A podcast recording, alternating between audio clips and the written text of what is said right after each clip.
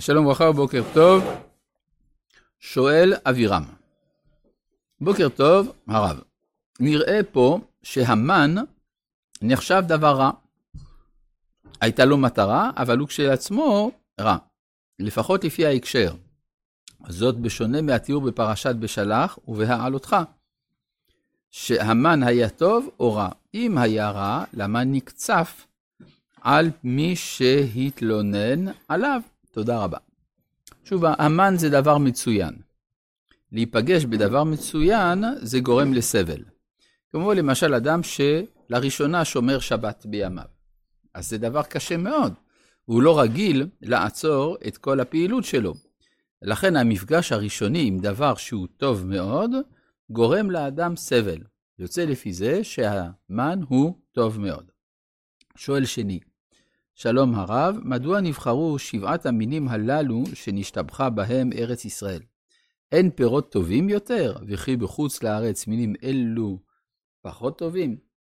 אלה הם השבחה של ארץ ישראל, וזה הפירות הטובים בעולם, מפני שמבטאים עולם של קדושה. הם שבעה פירות כנגד אה, שבע ספירות, וכל אחד ואחד יש לו הסגולה שלו.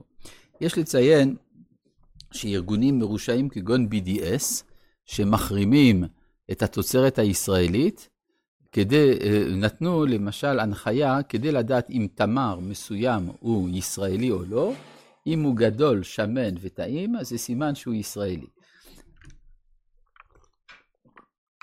אז זה סימן שאצלנו זה הכי טוב שבעולם. אה, אנחנו ממשיכים בפרק ח', פסוק י"א, אה, פסוק י', ואכלת ושבעת, התחלנו את זה, וברכת את השם אלוהיך על הארץ הטובה אשר נתן לך. יש נקודה משמעותית, התחלנו לדבר על זה, שהברכה היחידה שהיא בוודאות מן התורה, זה ברכת המזון. לעומת ברכת התורה, שזה ספק אם דאורייתא או לא, והדבר הזה גרם למבוכה מסוימת אצל הפוסקים. אבל לגבי ברכת המזון, כולם מסכימים שזה מן התורה אגב, יש מקום לדיון, האם ברכה מעין שלוש על שבע הפירות שנשתבחה בהם ארץ ישראל, גם זה מדאורייתא או לא, תלוי איך קוראים את הפסוק. אם הפסוק נאמר על הלחם או נאמר על שבעת המינים, אבל בכל מקרה, אה, ברור שזה מן התורה. מה הדבר הזה בא לומר? שהדבר החשוב ביותר זה לאכול. שמא נאמר, האכילה היא רק צורך קיומי, כי אם אדם לא אוכל הוא מת. אבל אנחנו רואים שהתורה מדברת על האכילה כדבר אידיאלי. יש לזה הרבה סיבות. הסיבה הפשוטה היא משום שכאשר אדם אוכל, הוא מכיר בכך שמקור החיים שלו לא בתוכו עצמו, אלא מחוץ לו, שזה העמדה הנפשית של הנברא. ומי שיש, מי שמכיר בזה שהוא נברא, אז מתבקש מזה שיש לו בורא. ולכן, אברהם אבינו, כשרצה ללמד דעת אלוהים את בני האדם, היה נותן להם מזון, ואומר להם להודות למי שנתן להם. וכאשר הם היו פונים אל אברהם ורוצים להודות לאברהם, אז הוא מסביר להם, לא, לא לי, אלא למי שברא את העולם, אתם צריכים להודות. מה הדבר הזה בא לומר? שאברהם אבינו לא נקט בהסברה לוגית, תיאורטית, כדי לדבר על מציאות האלוה, אלא על משהו חווייתי קיומי, שדרכו אני פוגש באופן בלתי אמצעי את מציאות השם. יוצא לפי זה שמי שלא רוצה לאכול, נגיד יכולה להיות עמדה פילוסופית, סגפנית, מיסטית, שיותר טוב שלא לאכול, זה קרוב לכפירה. כי אם האדם איננו אוכל, אז הוא אומר שהוא לא זקוק לשום גורם חיצוני לו. בעצם הוא עושה את עצמו אלוה. מי שלא אוכל, הוא בעצם בזה אפיקורוס.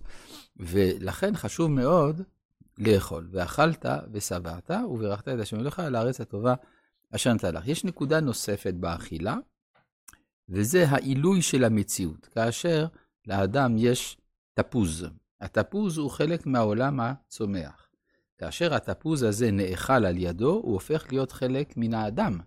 ואם על ידי תפוז זה האדם יש לו כוח לעשות מעשים טובים או ללמוד תורה וכדומה, אז אשרי התפוז שמצומח הפך להיות דברי תורה. יוצא שמי שאיננו רוצה לאכול, בעצם איננו מעוניין להעלות את עולמו של הקדוש ברוך הוא. מכאן, מכן החשיבות של ברכת המזון, עד כדי כך שזה מצווה אפילו על אומות העולם. אומות העולם יכולים, צריכים לברך גם כן ברכת המזון, ברכה ראשונה בלבד, אמנם כי הברכות האחרות לא שייכות להם מצד התוכן שלהם, אבל הברכה הראשונה בוודאי שייכת, ואפילו אה, כתבתי אותה בסידור שעשיתי לבני נוח. נכון. זה, כאשר, זה המזון של עם ישראל בא מהארץ הטובה. ולאומות העולם בא מהקדוש ברוך הוא. כן, כמו שלמשל אה, שאלה ששאלו, מה בירכו על המן במדבר?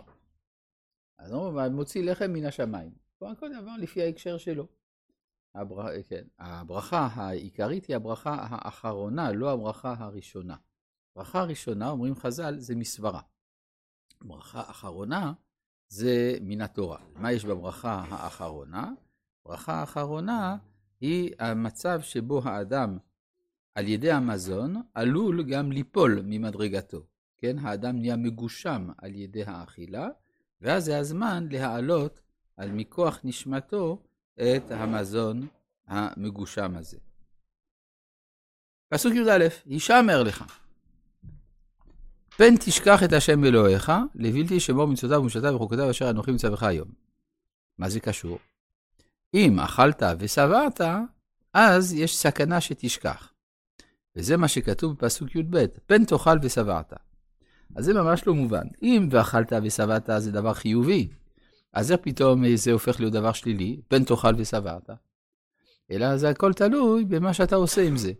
אתה יכול לאכול ולסבוע, והדבר הזה מביא אותך לברך. אתה יכול לאכול ולסבוע, והדבר הזה גורם לך לשכוח. הדבר הזה יש לו משמעות. כלומר, אין פה שלילה כלל של הערך של האכילה, אלא של השימוש המקולקל שיכול להיעשות מזה. אז ישמר לך פנשכת אשר אלוהיך, לבלתי לשמור מצוותיו ומשתיו וחוקותיו אשר אנוכי מצווה לך היום, פן תאכל ושבעת ובתים טובים תבנה וישבת, אז כאן יש הרחבה. מה זה תאכל ושבעת? זה מגיע בעצם לכל הקניינים. בתים טובים תבנה, וישבת, ובקרך, וצונך ירביון. עכשיו שימו לב שלפני כן נאמר שאתה בא לבתים טובים אשר לא בנית, כרמים וזיתים אשר לא נטעת. ופה זה בתים שאתה תבנה, ואתה, תבנה, ואתה תרבה את הצאן וכולי. כלומר, הדבר הזה בעצם מציין את השלב שבו האדם מרגיש שהוא המקור. כן? לא כמו שלפני כן בכיבוש הארץ, שהוא, שהוא מקבל. כאן הוא בעצמו מייצר. ובקרך וצונך ירביון וכסף וזהב ירבה לך וכל אשר לך ירבה, ורם לבבך. ושכחת את השם אלוהיך, מוציאך מארץ מצרים, מבית עבדים, ואז אתה שוכח את המקור. עכשיו, אם אתה, זה אחת הסיבות לכל המצוות שעניינן להזכיר לנו את יציאת מצרים. אם אנחנו שוכחים שיצאנו ממצרים, אז אנחנו שוכחים את בוראנו, כי אנחנו עושים את עצמנו הבורא.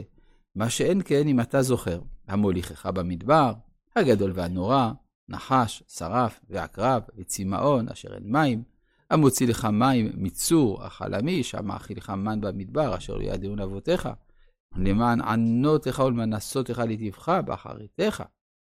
ואמרת בלבביך, כוחי ועוצם ידי עשה לי את החיל הזה. כלומר, יבוא זמן שאתה תאמר, כוחי ועוצם ידי. השאלה האם האמירה הזאת כשלעצמה היא פסולה. אז יש כאלה שאומרים, בכם לייחס לעצמו כוח ועוצם יד זה דבר לא טוב. אבל אם אנחנו מבינים, כמו שאומר רבנו יצחק אברבנאל וגם הר"ן, שהקדוש ברוך הוא לא, לא יפסול את האמצעים, ואם האמצעי לכל זה זה היה כוחי ועוצם ידי, אז אני צריך לומר, כוחי ועוצם ידי עשה לי את החיל הזה. לכן הרב צבי יהודה קוק היה שולח את תלמידיו לראות את המצעד הצבאי ביום העצמאות כדי לקיים, ואמרת, כוחי ועוצם ידי עשה לי את החיל הזה, כמו ואכלת ושבעת, ואתה תזכור את השם. אז גם פה, כוחי ועוצם ידי עשה לי את החיל הזה, וזכרת את השם אלוהיך, כי הוא הנותן לך כוח לעשות חיל, למען נקים את בריתו אשר נשבע לאבותיך כיום הזה.